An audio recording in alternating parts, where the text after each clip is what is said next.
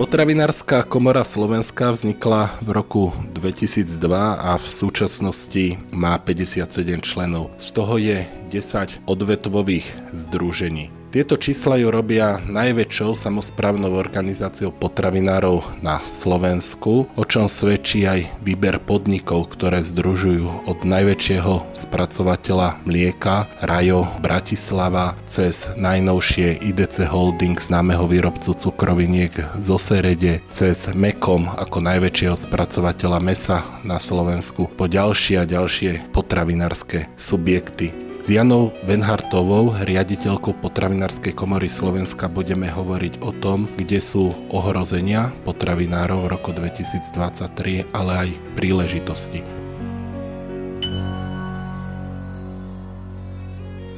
Pani Venhartová, na konci minulého roka minister pôdohospodárstva so šéfom platobnej agentúry, ale aj s prezidentom potravinárskej komory oznámili, že sa bude navyšovať finančná alokácia výzvy určenej na modernizáciu potravinárstva. Ak sa nemýlim, ide o najväčšiu výzvu za posledných možno 5-7 rokov. To znamená, že potravinárstvo by sa mohlo inovovať na to, čo možno spotrebitelia očakávajú z hľadiska aj cenového cenovej úrovne, ale z hľadiska potravinárskych podnikov pravdepodobne v tejto chvíli aj energeticky. Majú potravinári záujem o túto výzvu a kde bude potravinárstvo o 3-4 roky, keď tieto prostriedky sa prejavia vo výrobe potravín? My dlhodobo upozorňujeme na to, že aby sme mali dostatok vlastných potravín na pultoch v obchode, musíme myslieť aj na tú koncovku, čiže na, na spracovanie surovín poľnohospodárskej prvovýroby, na to, aby naozaj spotrebiteľ si mohol kúpiť ten jogurt, mohol si kúpiť balenú šunku, mohol si kúpiť cestoviny alebo iné, iné výrobky už na tých pultoch. A musím povedať, že naozaj sme boli dlhodobo mimo záujmu vlád a politikov v rámci Slovenskej republiky a to sa prejavovalo naozaj znížením, výrazným znížením podielu slovenských potravín na pultoch v obchode. A teraz ďalším takým parametrom je samozrejme aj to negatívne saldo zahraničného obchodu s potravinami, ktoré si naozaj vieme, vieme vyrobiť na Slovensku sami. Ten investičný dlh bohužiaľ sa vyšplhal až na 1 miliardu eur. Dokázali to samozrejme aj dáta, ktoré prišli z dotazníkových prieskumov, ktoré sa robili medzi potravinárskymi podnikmi. No a tento dlh ktorý sme si tak valili pred sebou, nás robil absolútne nekonkurencieschopný voči zahraničiu, kde len Maďarsko v tých posledných 7 rokov práve túto jednu miliardu preinvestovalo v rámci spracovania potravín. A sú to krajiny, ktoré sú naozaj e, susednou proti našim štátom a veľmi, veľmi sme pociťovali tento nedostatok, nielen my, teda aj, aj spotrebitelia. Preto si veľmi vážime skutočnosť, že naozaj sa nám dostalo pozornosti zo strany nášho rezortného ministerstva. Našli sa finančné prostriedky na to, aby sa tento investičný dlh znížil. To, že bol záujem o túto výzvu, svedčí aj fakt, že, že došlo k navýšeniu alokácie na túto výzvu o ďalších 70 miliónov, čiže už sa bavíme naozaj o tom finančnom balík tých 240 miliónov eur a veľmi si to vážime. Čo považujeme za, za určité riziko? Práve ten minulý rok, keď sa robili výzvy, vieme veľmi dobre, aká je situácia momentálne na trhu, čo sa týka cien surovín a vstupných materiálov, technológií, energií, že tá inflácia nám posunula tie náklady na, na realizáciu projektov niekde úplne inde a obávame sa toho, aby, aby naozaj tie potravinárske podniky aj vzhľadom na vysoké vstupy stále tých energií, to, čo im zostáva, našli dostatok eh, finančných prostriedkov podporou, aj s pomocou teda tý, týchto podpor, aby sa mohli vôbec, vôbec tie výzby realizovať. Hovorili ste o investičnom dlhu, ktoré odvetvia potravinárstva sú na Slovensku najviac postihnuté tým investičným dlhom a ktoré naopak sú aj v súčasnosti konkurencieschopné a akoby takými vlajkovými loďmi v prípade aj vývozu potravín, lebo sú konkurencieschopné z hľadiska nákladových položiek? Ten investičný dlh je naprieč samozrejme všetkými odvetviami. Na Slovensku je najväčšie spracovateľské odvetvie mesospracujúce, nasleduje spracovanie mlieka, takisto pekarenské odvetvie a vlastne všetky pociťujú tento investičný dlh voči zahraničiu. A samozrejme potom máme odvetvia, ktoré už na Slovensku nie sú, napríklad konzervárenské odvetvie, spracovanie jedlých olejov, čo sme naozaj veľmi pocitili aj minulý rok v rámci krízy spôsobenej vojnou na, na Ukrajine. Ale samozrejme napriek tomu sa tu nájdú stále podniky, ktoré aj teda bez tej nejakej finančnej podpory zo strany štátu dokázali investovať do nových technológií. Sú to teda nielen tí, čo majú zahraničných vlastníkov, podnikov. Darí sa samozrejme aj, aj slovenským podnikom investovať do potravinárskej výroby, ale samozrejme udržať krok so zahraničím a, a s tými veľkými naozaj podnikmi, ktoré dokážu potom produkovať veľké množstvo a bez problémov zásobovať aj ten malý slovenský trh, 5 miliónov spotrebiteľov, tak tá konkurencia je tam, je tam stále veľká. Aj v súvislosti s energetickou krízou teraz e, naozaj je tá potreba investovať aj do zníženia energetickej náročnosti potravinárskej výroby, do budovania nejakých tých e, obnoviteľných zdrojov energie aj pre potravinárov, takže tých nárokov na, na investovanie v rámci nášho odvetvia je stále veľa.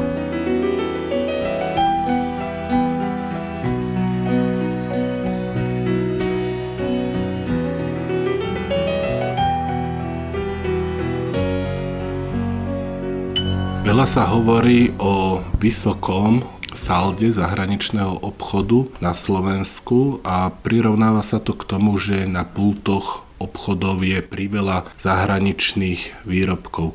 Ja túto otázku obrátim, pretože ten spotrebiteľ rozhoduje, čo si kúpi a pokiaľ má záujem kúpiť si slovenský výrobok, tak ho v takmer každej obchodnej sieti nájde, vie si ho vybrať a keď ho nenájde, tak môže ísť o pár metrov ďalej a tam ho nájde už určite. Nie je problém vysokého salda zahraničného obchodu skôr to, že slovenskí výrobcovia v nedostatočnej miere exportujú svoje výrobky na zahraničné trhy a tým pádom by to saldo bolo nižšie? Táto otázka má možno viacero uhlov pohľadu, pretože áno, je príležitosť viac exportovať exportovať, pokiaľ sa na tie zahraničné trhy my vieme dostať. Aj dostať sa na také rakúsky trh je skoro nemožné. V ostatných krajinách, ešte teda pred krízou, bol oveľa väčší taký ten lokál patriotizmus a, viac sa pozeralo možno na to, že, že čisto domáce výrobky alebo nie pre nás tie najbližšie trhy, ako je český, maďarský, možno polský trh sú zaujímavé. Snažia sa samozrejme slovenskí výrobcovia dostať aj na trhy, čo ja viem, v tretich krajinách, ale je to náročné, pretože aj keď sa bavíme o zásobovaní slovenského trhu, tak keď rokujeme s obchodnými reťazcami, tak tam sú tri podmienky. Prvá podmienka je kvalita, tam samozrejme bez problémov vieme, vieme splňať. A druhou podmienkou je objem, tam samozrejme sa môžeme baviť podľa toho, že aký veľký je ten podnik, či dokáže naplniť e, tieto požiadavky, čo sa týka objemu, aj keď v rámci toho teda aj reťazce vychádzajú ústrety, pokiaľ sú to nejaké lokálni dodávateľia, nemusia zasobovať celý slovenský trh, ale dohodnú sa len na určitej časti. No a potom je cena. Naozaj aj zástupcovia obchodných reťazcov sa nechávajú počuť, že tie slovenské výrobky sú v priemere tak o 30 drahšie ako dovezené zo zahraničia.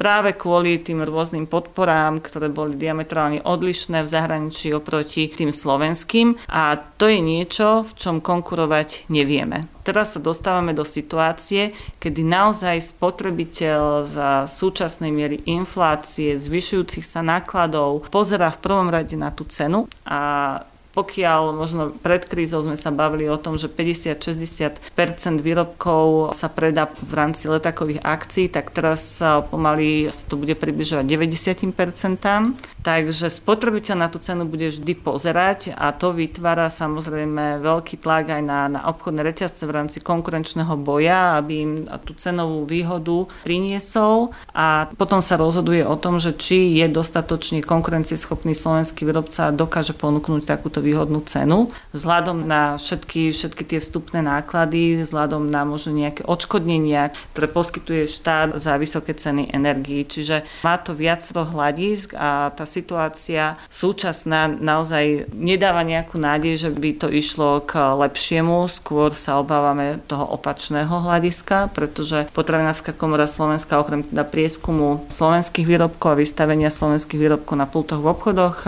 robí prieskum aj čo sa týka privátnych značiek. Tam sa to pohybuje tých posledných 5 rokov na úrovni tých 25%, že je privátnych značiek, ale vidíme, že naozaj aj v tejto dobe prechádzajú aj jednotlivé obchodné reťazce na to, že oveľa viac propagujú tie, tie svoje privátne značky ako cenovo výhodné pre spotrebiteľa za priateľnú kvalitu. Tam sa dostávame možno k ďalšiemu aspektu tej odpovede, pretože pri privátnych značkách nemusí byť vždy zverejnené, teda kto je výrobcom. Predáva sa to pod určitým teda typizovaným obalom a môže sa stať zo dňa na deň, že jeden týždeň si ten spotrebiteľ kúpi túto privátnu značku od slovenského výrobcu a ten ďalší týždeň, možno to bude teda ten istý obal, tá, tá istá značka privátna a je to už od zahraničného výrobcu. Čiže na jednej strane môže to byť príležitosť pre slovenských výrobcov, ale potom je tu táto veľká hrozba, že sa prejde k výrobcovi, ktorý dá lepšiu cenu. Nemôžu privátne značky pomôcť aj nášmu potravinárstvu v tom, že vďaka tomu sa dostanú aj na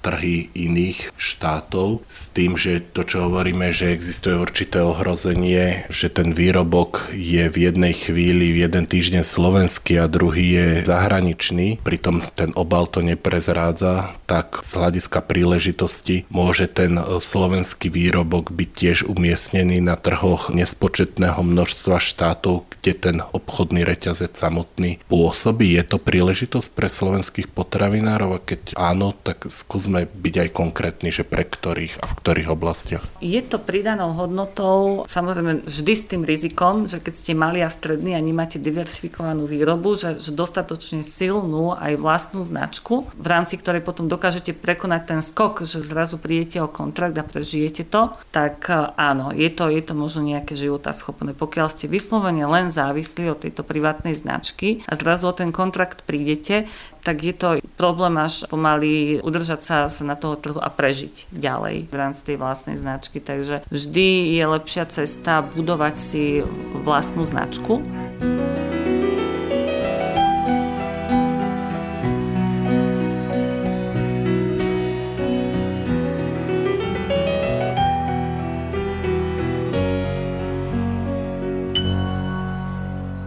Dlhodobo sa na Slovensku hovorí, že do úradov, ale aj inštitúcií by mali smerovať najmä slovenské výrobky. V minulosti bola snaha vytvoriť potravinový katalóg, ktorá skončila myslím, že až policajným vyšetrovaním. V súčasnosti sú tiež určité snahy o to, túto myšlienku obnoviť cez odbytové organizácie. Ako sa vy ako potravinári pozeráte na takéto možnosti? Už pri tvorbe Národného potravinového katalógu sme upozorňovali na fakt, že Dôležitá je samozrejme distribúcia to, ako dostať výrobky do týchto školských jedální alebo zariadení sociálnych služieb. Samozrejme na takéto niečo reflektuje aj Európska komisia vo svojej stratégii, ktorá hovorí o tzv. zelenom obstarávaní a chcela ísť príkladom, že, že sama s takýmto príde, aby vlastne tie suroviny pre tieto zariadenia neputovali cez polovicu Európy. Pri takýchto návrhoch je veľmi dôležité, aby tie legislatívne návrhy a úprava reflektovala situáciu na trhu a, a trhovú ekonomiku, aby, aby nepopierala tie základné princípy voľného trhu a fungovania aj v rámci, v rámci hospodárskej súťaže.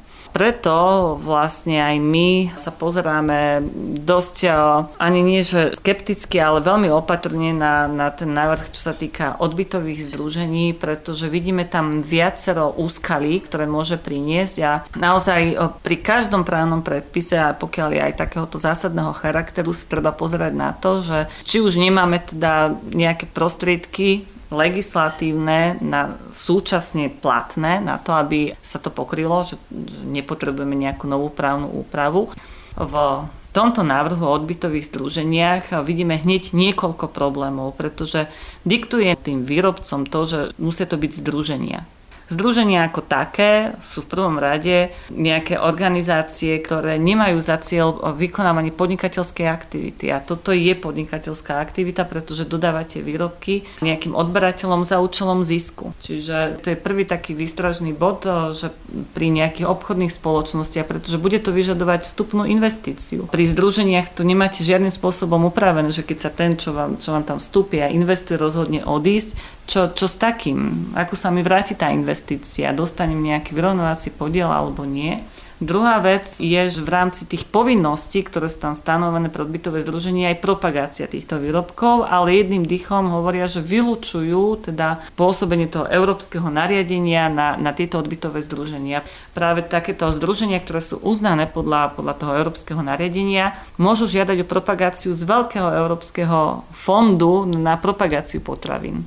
Ďalšia vec, na ktorú sme poukazovali, že sa vytvára nejaký taký ten systém, alebo chce sa vytvoriť e, týchto odbytových združení a vôbec e, sa v tom návrhu nepočíta teda s nejakými kritériami. Bude rozhodovať ministerstvo o tom, že, že koho tam zapíše, koho tam nezapíše, na základe akých kritérií, kde je nejaká spravodlivosť. Samozrejme, že to nevylučuje to, že do tých jedální budú môcť dodávať aj ostatné firmy, ktorí nebudú v nejakom združení, ale tieto budú podporované. Čiže chýba tam nejaká transparentnosť toho, že kto tam bude môcť môcť byť. To, na čo sme poukazovali aj na, na rokovaní na ministerstve, súvisia aj s hospodárskou súťažou, pretože majú sa tam vyjednávať ceny ono to zase nie je také jednoduché, že keď sa spoja konkurenti a spolu sa bavia o, o svojich odbytových cenách a rovnako zase tým, že sa vylúčilo európske nariadenie, tak tam neplatí výnimka z toho, že, že môžeme porušovať pravidlá nejakého toho voľného trhu a fungovania hospodárskej súťaže. Čiže má to veľké množstvo úskalí a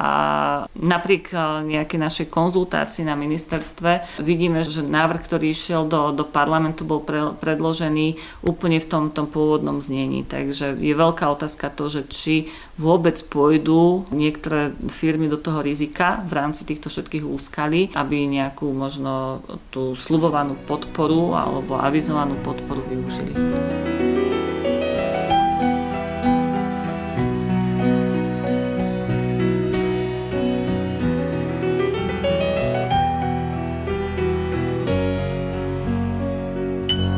Chápem to správne, že ministerstvo alebo konkrétni poslanci chcú pomôcť potravinárom, tak predložia návrh legislatívy, ktorú s potravinármi nekonzultujú a ešte aj tí samotní potravinári sú nespokojní so samotným týmto návrhom?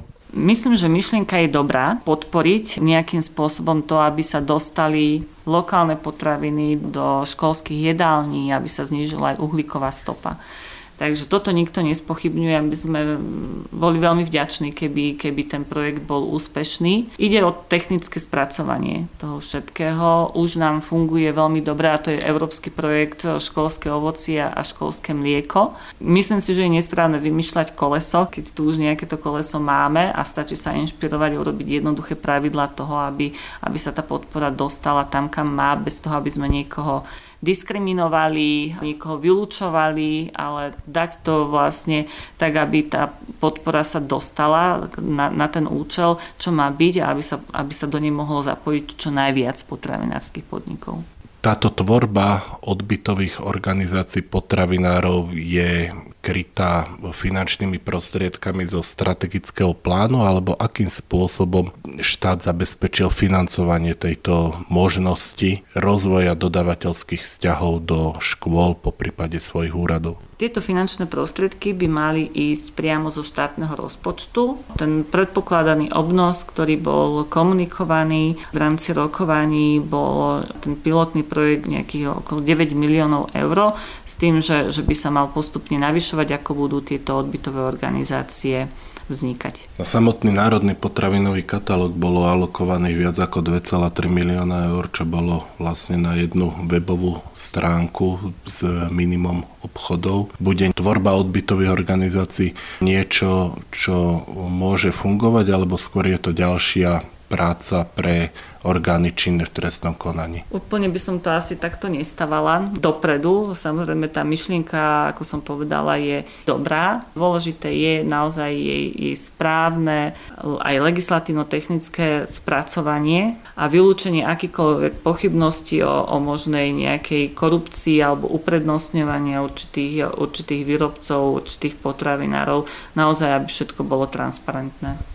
Čo sa týka legislatívy, tu hovoríme o niečom, čo prišlo ako z jasného neba. Je nejaká myšlienka pretavená, ak dobre som to pochopil, cez e, poslanecký návrh. Aká je stabilita podnikateľského prostredia cez úpravy legislatívy na Slovensku Kritika legislatívneho prostredia a primania legislatívy tu je nielen teda zo strany Potranárskej komory Slovenska, ale zamestnávateľov ako takých, ktorí sa ozývajú a kritizujú naozaj príjmanie zákonov v legislatívnom konaní, ktorému nepredchádza riadne posúdenie vplyvov na podnikateľské prostredie, riadna diskusia s podnikateľským prostredím, aj keď nikto neberie oprávnenie a ústavou garantované právo zákonodárnemu zboru a prichádzať aj s zákonodárnou iniciatívou.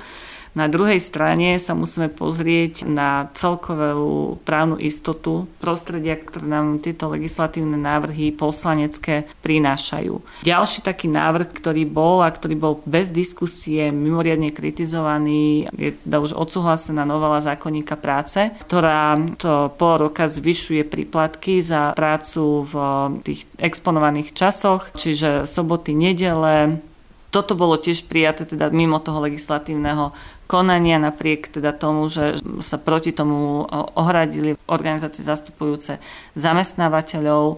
Pokiaľ sa bavíme o tom, že prečo sa tak dvíhajú ceny potravín, lebo toto celkovo vplýva na, na nákladovosť podnikateľov a pokiaľ naozaj každý bude prichádzať s nejakým takýmto legislatívnym návrhom, ktorý má vplyv na podnikateľov, na ich náklady, ale do možno tej doložky vplyvov sa povie, však nebude to mať negatívny vplyv alebo že pozitíva potom prevážia tie negatíva bez toho, aby sa urobila dôkladná analýza, no tak potom naozaj sa nám tu budú zvyšovať ceny, bude nám tu rásť inflácia a neprispieje to k tej stabilite podnikateľského prostredia a potom, keď sa bavíme o tom odlive investícií zo Slovenska a presunu výroby, tak toto je jeden z dôvodov, že nie je tu nejaká stabilita toho právneho poriadku. U nás sa v podstate meria tá kvalita ani keby poslancov a, a jednotlivých strán v tom, že koľko predloží návrhov. Ten kvalitný právny predpis by mal byť tak dobre napísaný, aby si nevyžadoval ďalšie novelizácie. Takže tu sa rozchádzame v celkovej filozofii toho, ako by mala táto právna regulácia zmena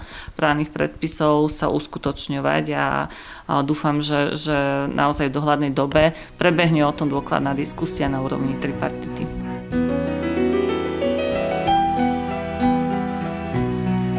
Spomenuli ste odliv investícií. Ten z hľadiska potravinárstva nastal už relatívne dávno. Boli to tie subjekty, ktoré na Slovensku chceli si vytvoriť určité väzby, obchodné, ale aj trhové podiely či sa tu vyrábali zmrzliny algida, vyrábali sa tu čipsy alebo majonéza, helma, po prípade iné mnohé a ďalšie výrobky Coca-Cola, ktoré sa tu už v tejto chvíli nevyrábajú. Existuje takéto riziko, že podniky, ktoré sú tu stabilné a majú, dajme tomu, aj zahraničného vlastníka a dnes investovali aj do rozvoja, môžu uvažovať nad tým, že presunú svoju výrobu do iných krajín, možno s väčším trhom? Samozrejme to nie je vylúčené nikdy, pretože máme tu veľké podniky, ktoré vyrábajú najmä pre export a vždy, keď sa rozhoduje o tých investíciách, tak vstupuje do toho veľké množstvo faktorov, či už sú to celkové náklady na, na výrobu, možno nejaké lokálne legislatívne obmedzenia, ale aj veľkosť e, toho trhu samotného. Slovensko má veľmi dobrú pozíciu, že sme v strede, e, strednej a východnej Európy, čiže e, môžeme ľahko zásobovať či už polský trh alebo maďarský trh. Na druhej strane množstvo spotrebiteľov v porovnaní už len s takým polským trhom je vo výraznom nepomere. Takže preto aj to Polsko je naozaj veľkým hráčom potravinárským, je tam množstvo veľkých potravinárskych fabrík. My by sme sa mali v maximálnej možnej miere snažiť o to, aby sme neprišli o tieto investície, ktoré máme na Slovensku a naozaj musím povedať, že tieto veľké podniky stále ešte investujú do tej výroby aj do rozširovania, čo sa veľmi tešíme ale je to vždy naozaj s tým rizikom, že môžeme o tieto investície aj prísť. Musíme sa snažiť o to, aby sme aj získali tie nové investície na Slovensku, vytvárať na to podmienky a aktívne sa o to, to zaujímať, lebo naozaj len tak e, sa nám podarí tie negatívne čísla alebo tie, čo my hodnotíme negatívne, nízky podiel slovenských výrobkov, vysoké saldo zahraničného obchodu s, s potravinami, tak e, sa nám nepodarí zvrátiť. Skúsim takú filozofickú otázku možno k záveru. Ceny potravín ťahajú istým spôsobom infláciu v súčasnosti na Slovensku. Pri mnohých typoch výrobkov vidíme skokové zdraženie a pravdepodobne sa to prejavuje v rozhodovaní každého spotrebiteľa. Po tomto skokovom zdražení, ktoré stále ešte neskončilo, lebo podnikateľom aj v tomto období prichádzajú zálohové faktory napríklad za energie, aký predpokladáte vývoj z hľadiska podielu domácich potravín? Lebo veta kupujme slovenské výrobky, lebo sú naše lokálne, podporíme ekonomiku a tak ďalej a tak ďalej, je síce pravdivá, no na druhej strane je určitý rozpočet, ktorý ja mám v peňaženke a ten nie vždy a skôr si myslím, že asi ani nie zrastol tak, ako zrastli ceny mnohých potravín. Kde bude slovenské potravinárstvo po tomto veľkom tresku, ktorý nastal vlastne v minulom roku? Vždy to bolo tak, že aj keď teda nám spotrebitelia ešte možno pred tým obchodom hovorili, že áno, pozeráme na to, odkiaľ potravina pochádza, ale vždy to konečné rozhodnutie nákupné bolo o cene. A pokiaľ sa aspoň čiastočne pozeral na to, že odkiaľ je tá potravina, tak myslím si, že v súčasnej situácii naozaj bude tým rozhodujúcim faktorom cena bez ohľadu na, na pôvod potraviny. Čaká nás veľmi ťažké obdobie. Nemôžeme si vôbec povedať, že sme závodou. Z pohľadu nejakého toho financovania naozaj stále nevieme a nemáme, nemáme informácie, ako bude podporené potravinárske odvetvie v roku 2023. Nemáme nejaké notifikované schémy štátnej pomoci pre potravinársky priemysel. Pokiaľ sa hovorí o tom, že ako bude podporené odvetvie polnohospodárstva zo štátneho rozpočtu na rok 2023, tak stále sme nepočuli o tom, že by tam bolo zahrnuté aj potravinárske odvetvie. Čaká nás veľmi ťažký rok, nemáme sa na čo tešiť a fakt, že slovenskí spotrebitelia majú aspoň zastropované ceny energií, nás môže dobehnúť v tom ďalšom období, keď tie ceny nebudú zastropované. Uvidíme, ako sa bude vyvíjať celková situácia s vojenským konfliktom na Ukrajine, čo to urobí naozaj s celkovými zase cenami surovín, cenami nejakých tých ďalších vstupných nákladov, čo sú obalové materiály, pohonné hmoty a všetko. Takže, takže vyhliadky nie sú vôbec nejaké rúžové. Budeme veľmi radi, keď sa nám podarí toto ťažké obdobie prežiť, bez toho, aby sme museli nejakým radikálnym spôsobom prepušťať zamestnancov. To, čo hovoríte, nie je pravdepodobne optimistické ani pre samotných polnohospodárov, ktorí sú dodávateľmi často suroviny. Pri niektorých eh, potravinárskych subjektov sú slovenskí dodávateľia dominantní, niekde nie sú zastúpení takmer vôbec. Je to klasický trhový princíp, ale pri tých, kde sú zastúpení, registrujete zo strany vašich členov určité, nazvem to tak pejoratívne, špekulácie o tom, že či sa nedá nakúpiť niekde lacnejšie, či sa nedá niekde niečo nahradiť, vymyslieť niečo, aby v konečnom dôsledku ten výrobok na pulte bol lacnejší a ten spotrebiteľ možno náchylnejší k tomu ho kúpiť. Slovenskí spracovatelia samozrejme majú dlhodobé kontrakty s dodávateľmi poľnohospodárskych komodít a podporujú týmto lokálnu produkciu. Nemyslím si, že teraz by začali hromadne tieto zmluvy vypovedávať, lebo uvedomujú si svoju zodpovednosť aj voči prvovýrobe a celkové teda rozvoj poľnohospodárskeho odvetvia, aby tu zostalo aj ono samotné. Určite to nie je veľmi jednoduché, pretože vidíme, ako sa hýbu ceny surovín práve na tých, na tých európskych našich burzách. Tieto ceny surovín samozrejme pozorujú aj, aj naši ďalší odberatelia, čo sú obchodné reťazce a citlivo to vnímajú. Snažíme sa aj my o to nájsť nejaký ten, ten kompromis a rokovať aj s jednými, aj s druhými. Nie je, to, nie je to jednoduché, samozrejme, lebo v konečnom dôsledku sa vraciame k tomu, čo hovoríme už počas celého rozhovoru, že, že rozhodujúca je cena pre spotrebiteľa a ten spotrebiteľ naozaj nebude veľmi už chápať to, že hej, potrebujeme zaplatiť zamestnancov, dať im čo tie príplatky, pretože musíme my mať tú, tú nepretržitú výrobu v našich podnikoch, takže potrebujeme aj my ako spracovateľia pochopenie aj z nášho rezortného ministerstva, že tá situácia nie je jednoduchá. Nie, nie je jednoduchá pre prvovýrobu, ale nie je jednoduchá ani pre spracovateľov. Pokiaľ budeme naozaj zabúdať na, na to spracovateľské odvetvie a dávať aj zo štátneho rozpočtu len podporu polnohospodárov, tak tá situácia je neudržateľná.